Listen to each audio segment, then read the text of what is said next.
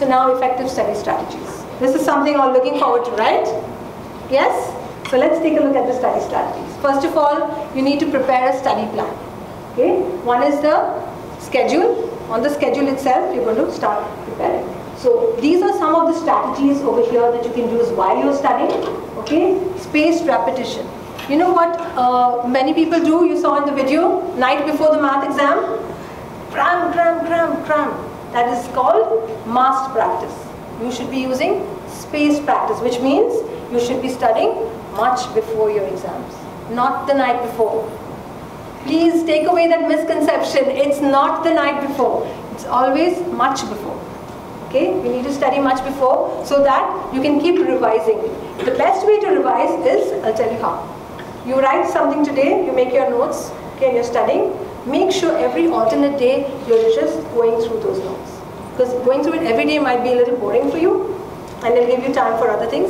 Every alternate day, like day one, day three, day five, okay, every alternate day, whatever you have done the previous day, go through those notes. Just go through it so that your brain gets familiar with it. Okay, that's why it's called spaced repetition, because it's every alternate day. Okay, so I know there are some of them, like like the boy in the video, uh, 28 divided by 4, 7, 28, you know, he keeps repeating, repeating, but does it make sense? It should make sense. Okay, only then it's going to be understood by your brain. Then mind mapping. You know what's mind mapping? Where you put your central topic as say agricultural farming, and then you have these branches. It's like a tree with branches, and each of those branches will have the keywords written over there. So when you look at the full sheet of paper, you will have the whole topic on that one sheet of paper in branch form. It's like what we call concept mapping also, must have heard of it, right? Okay, so that's what you can do, but please do not do mind mapping the night before the exam. It's time consuming. So as and when you start studying prior to your exams, much before, when a new topic is introduced in class, the same day go home and try out this mind mapping. Try it. In fact, you can find lots of information online. There is a, also a software which helps you to use mind mapping. So you can try and use that as well. Okay, and then mnemonics, you know what is mnemonics, right? I think all of you use it at some, in some form. Codes. Like suppose you want to remember four points. D, L, C and O. Okay, you remember these things? They start with, one starts with D, L, C and O. Then you put it in a proper order, it becomes C-O-L-D, cold. So you remember cold and then C stands for this O-L-D. Okay, like the colors of the rainbow to be some, something more uh, easier, Vibgyor. You remember violet, indigo, blue, green based on that, right? So you can use mnemonics. A lot of people use mnemonics even at uh, our levels as faculty also we're using it. So it does, doesn't mean that only children have to use it. You can use it in any form. So use mnemonics, name mnemonics, music mnemonics. Some people use rap music to study okay, they sing their studies, okay, if they have certain points, they put it into music. It's just the sky is the limit. It all depends on your creativity, okay. And then the SQ4R, are you familiar with that? Survey, survey, you go through some information, first you survey, go through it, put your questions down as to what you want to, uh, you know, what you, if you have any doubts about it, then you read through it once, then you recite out what you have, whatever you feel, you reading it out might help you, okay? And then uh, you record, you write down, and then you review. So you keep doing this for the various information that you have, okay? Then the next thing is to process the study material. Like I said, don't just mug it up, don't just learn it by heart, understand it, and then you need to process it. Very important, generally before you do all of this, you need to know what is your learning style. Do you know what are learning styles? Learning styles are the different medium that you use, okay, the media that you use, like your, uh, are you an auditory learner?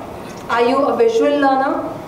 Okay, do you like to, uh, do you like to study in a group? Do you like to study alone? Maybe for some subjects you like to study with your friends, sometimes alone.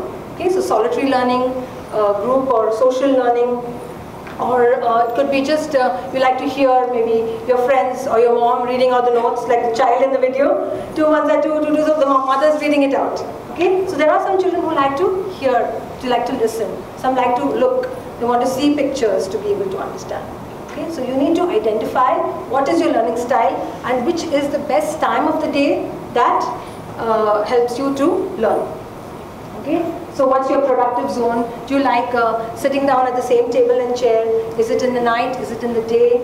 Do you like to study with a night lamp? You want to study in broad daylight? Okay, all of these are your productive uh, time zones. Main thing here with the youth of today, remove distractions, which is mobile phone. Yes, it's your mobile phone. Okay, you need to keep it away. Use it for the benefit of your, of your studies and for people, but there's always a time for that. So keep that away and keep your materials ready. Many, many students, what they do is they waste half an hour. I can't find my history book and where is my compass box and where is this and that. And the parents will be like, oh, you kept it here yesterday, where is it now? And you know, it causes, causes lots of arguments, irritation and a waste of time. So if at all you want to wake up in the morning, say you're waking up at 5 in the morning to study, make sure before you sleep at night, keep your things ready. Keep that, that particular book and all what, what you need, keep it ready and then that will make things a lot easier. And the last two are important for you as a person to motivate yourself, use positive self-talk, you're thinking positive things which is going to encourage you to do things rather than pull you back. And you need to build effective study habits by using these suggestions. Okay?